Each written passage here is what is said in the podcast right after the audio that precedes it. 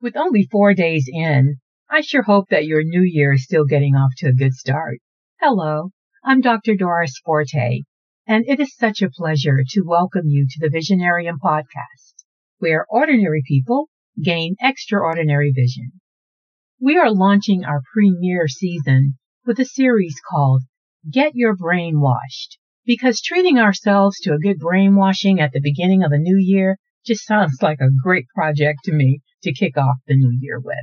So let's dive inside the Visionarium. Life sometimes comes at us at warp speed, and it just doesn't stop. It doesn't stop when we're sick, when we're heartbroken. It doesn't stop when we're grieving. No matter what, life just keeps on happening. Like the song says, the sun will come up tomorrow. Bet your bottom dollar there will be sun. But we don't always have the time or the ability to process every nuance and put a period on every detail. So a lot of times what happens is that we're left with unresolved issues.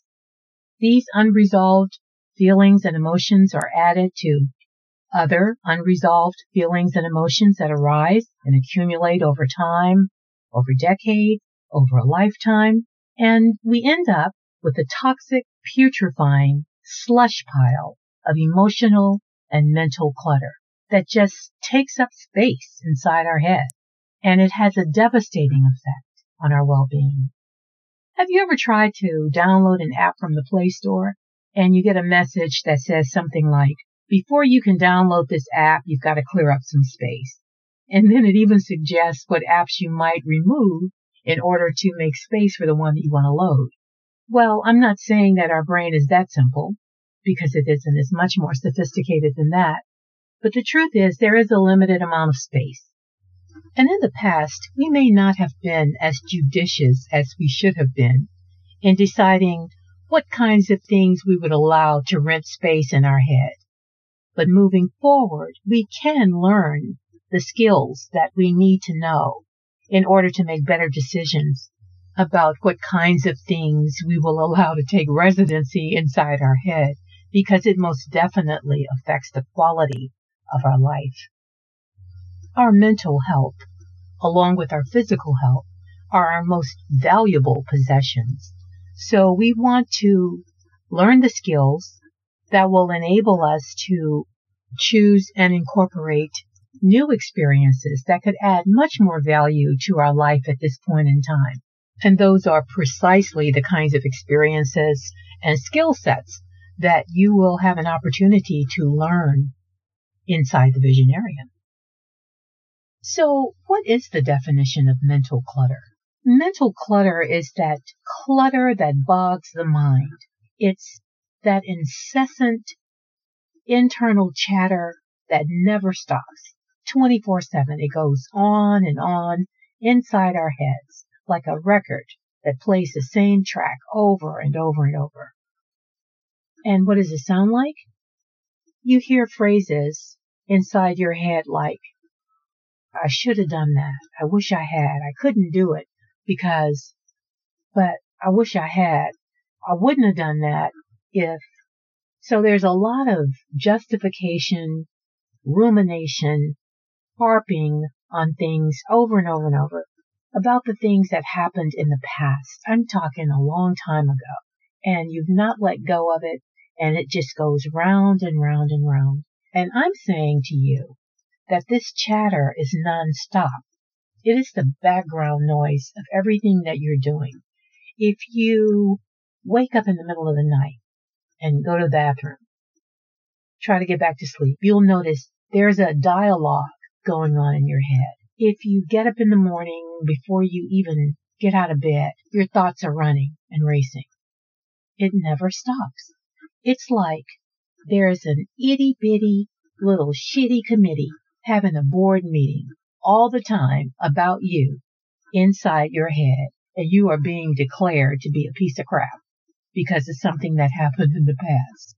These are limiting beliefs. These are beliefs that are saying to you, you are not capable of getting what you deserve out of this life because you didn't have the courage to take the chance. You should have done it, but you didn't. You didn't do it right.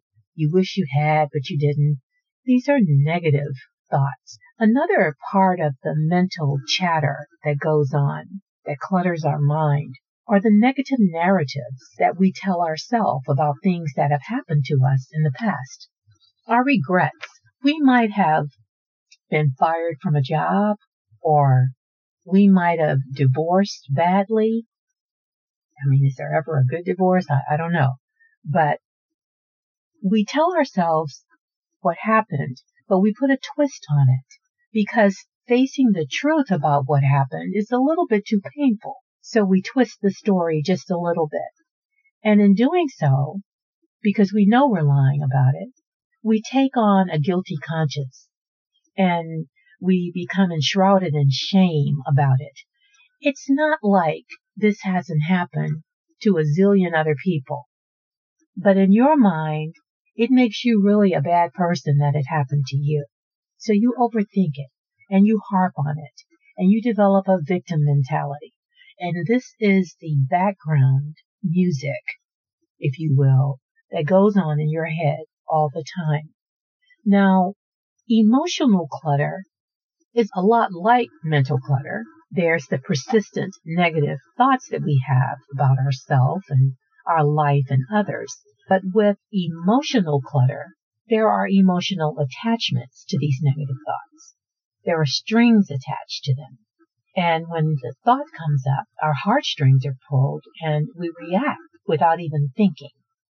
We're like puppets. So essentially what's happened is that the toxic negative thinking has become the marionette and puppeteer of our own weak minds. And we've lost our ability to think things through in a logical manner. A thought process usually has three parts. There's a beginning, something happens. There's a middle where we process what has happened and come to a conclusion about the third part, which is an action plan. In the case of emotional clutter, there's just no space to do that things have become so messy and so disoriented and so confusing and so toxic inside, we go from A to Z.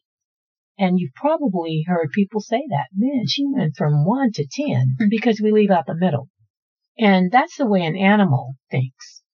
An animal doesn't sit down and process the middle. They go from the incident to an action. Now, I will say I knew one animal. I had a dog named Sebastian. And I know Sebastian would think things through because that's just the way Sebastian was. But most animals don't do that. So what we've done is lost a part of our humanity when we behave in this way because of the emotional and the mental toxicity and clutter inside our head not allowing us the space, the thinking, breathing space to make rational decisions. What does that look like in our everyday life? Well, I'll give you some examples. When we have excess emotional and mental clutter, we are hyper reactive. When something happens, we overreact. We do the most. We get all upset and bent out of shape over nothing. And we hold grudges because all we have is the junk from the past that's brewing over and over and fermenting and you know there is no room to take in new information to process creatively new possibilities new scenarios so we're harping on these things we're playing the tapes over and over and we're building grudges so we become very paranoid and we take things personally and we feel that everything is about us and it's never good. We don't trust anyone and we worry. We worry a lot all the time in situations like this. There's a feeling of anxiety and fretfulness and there are a lot of emotional meltdowns, also called mood swings.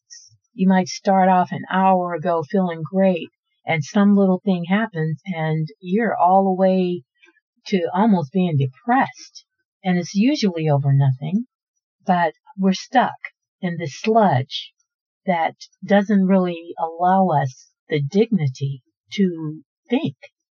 We have lost our ability to be mindful. and we're very easily irritated. I'll tell you, I'm from Houston, and Houston is a very desirable place to live. And so a lot of people come to Houston from other places because they like the weather and they like the culture and the people are friendly in Houston. And I've noticed that there are some really bad drivers now in Houston, Texas, because people have come from all over the place.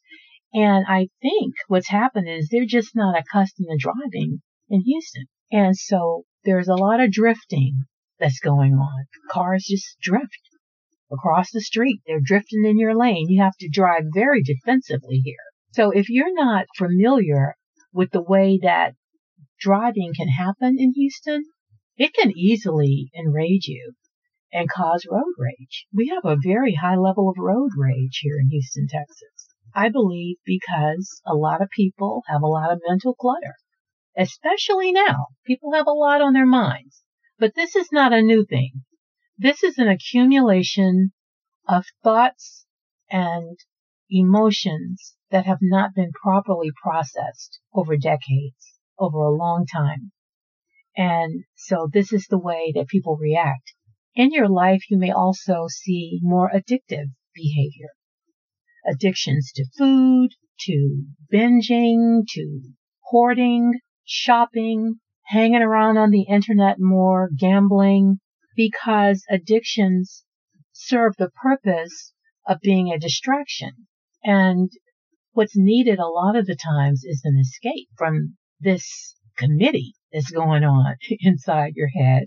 And so we turn to these things because it's a way of escaping. And it also serves the purpose of procrastination. It keeps us from doing the things that we need to do because we don't feel that we can successfully do these things because of our limiting beliefs. And so we do the things that are more or less mindless activities and that don't really require a lot of mental engagement. We're more or less on automatic pilot. We also will be very unmotivated because to remain motivated, you've got to have the ability to concentrate and to focus. And those things are out the window by the time mental and emotional clutter becomes a problem. It's impossible to concentrate. There's too much toxicity going on, which causes brain fog and the other conditions that I've mentioned, and they're all tied together. These conditions are cumulative, and people who have these conditions are experiencing these things all at one time. It's really very painful and very disconcerting. So you can't concentrate, you're easily distracted, and you will become physically ill. It's almost inevitable that you would not. It may start off with something very light, you know, you may just be tired, and that tiredness will prevent you from exercising. And sometimes you won't want to get out of bed. And then before you know it, you're going to the doctor because something is hurting you inside. And I guarantee you, living and breathing that kind of toxicity where your mind is not sending positive, enlightening energy to the rest of your body is a situation that does not promote good health. You will also notice insomnia. You'll have very poor sleep hygiene. You'll go to bed and you won't be able to fall asleep. You fall asleep, you wake up all night long, on and off, on and off. And when that happens, begin to tune in and listen to the thoughts that are inside your head.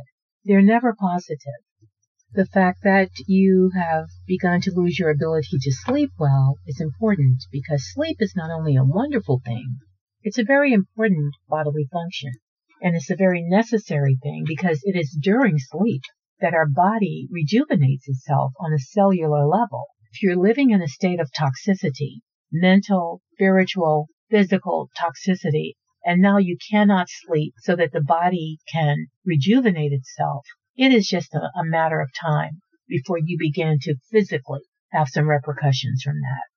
Because living this way will make you want to detach from other people, and other people will want to detach from you because you're toxic. Before you know it, you'll be thinking things like, you know, I think I might move to Portugal. Never been to Portugal, but all of a sudden it seems like a good idea, right? That you're going to move to Portugal. That's just a few of the ways that this will show up in your everyday life. When you observe the negative thinking coupled with toxic behaviors, you know that something is rotten in the cotton and it's a sign that you are experiencing mental and emotional clutter. You don't need eyes to see that. Sadly, this is the state of mind that many of us live in day in and day out. And we've worked so long and so hard and survived so much to arrive at this point in time. And for many of us, these are our golden years. We deserve the opportunity to experience peace and serenity inside our heads that's reflected outside in our lives.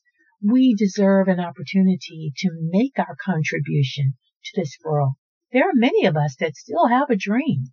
We just can't implement it because we're stuck in the mire. The effects of mental and emotional clutter from the residue from the past prevent us from being present today and from being happy and joyous and free. And this is why we're taking this project on. Look behind you. Go ahead, turn around. Look behind you. Do you see a line of people standing behind you parading, ready to take this task on for you? There is no one but you that can do this for you. Period. So let's get busy. So until we meet again, which will be in a week, I have some homework for you.